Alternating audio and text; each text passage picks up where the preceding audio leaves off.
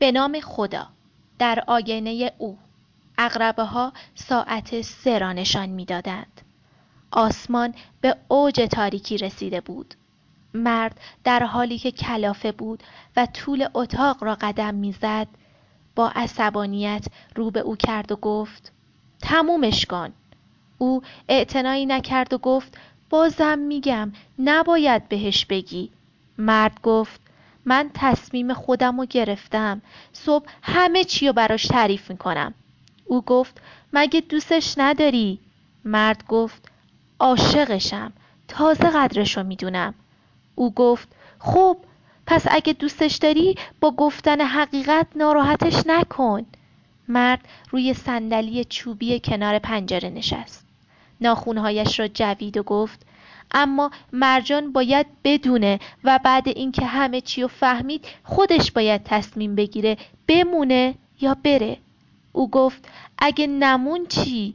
اگه از مجبوریمون چی؟ اگه نفرینت کرد چی؟ اگه مرد وسط حرف او پرید و گفت خفه شو اینقدر اگه و مگه نیار. مرجان خیلی مهربونه حتما منو میبخشه. او گفت نمیبخشه. چرا باید ببخشه؟ مرد گفت چون دوستم داره. او با تمسخر گفت چقدم که تو به دوست داشتنش اهمیت می‌دادی. مرد کمی فکر کرد و گفت اصلا تو مقصری. تو گفتی ممکنه زیاد عمر نکنه. او لبخندی مرموزانه زد و گفت اولا اون زمان مرجان خیلی حالش بد بود. دوما من گفتم چرا بهش خیانت کردی؟ انگار کسی گلوی مرد را گرفته بود و با تمام توانش فشار می‌داد. بدنش عرق کرده و لباسها به تنش چسبیده بودند. مرد گفت ای لعنت به تو!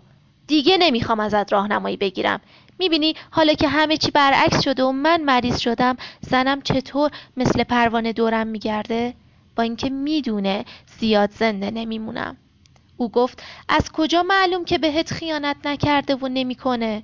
مرد با عصبانیت از روی صندلی برخاست.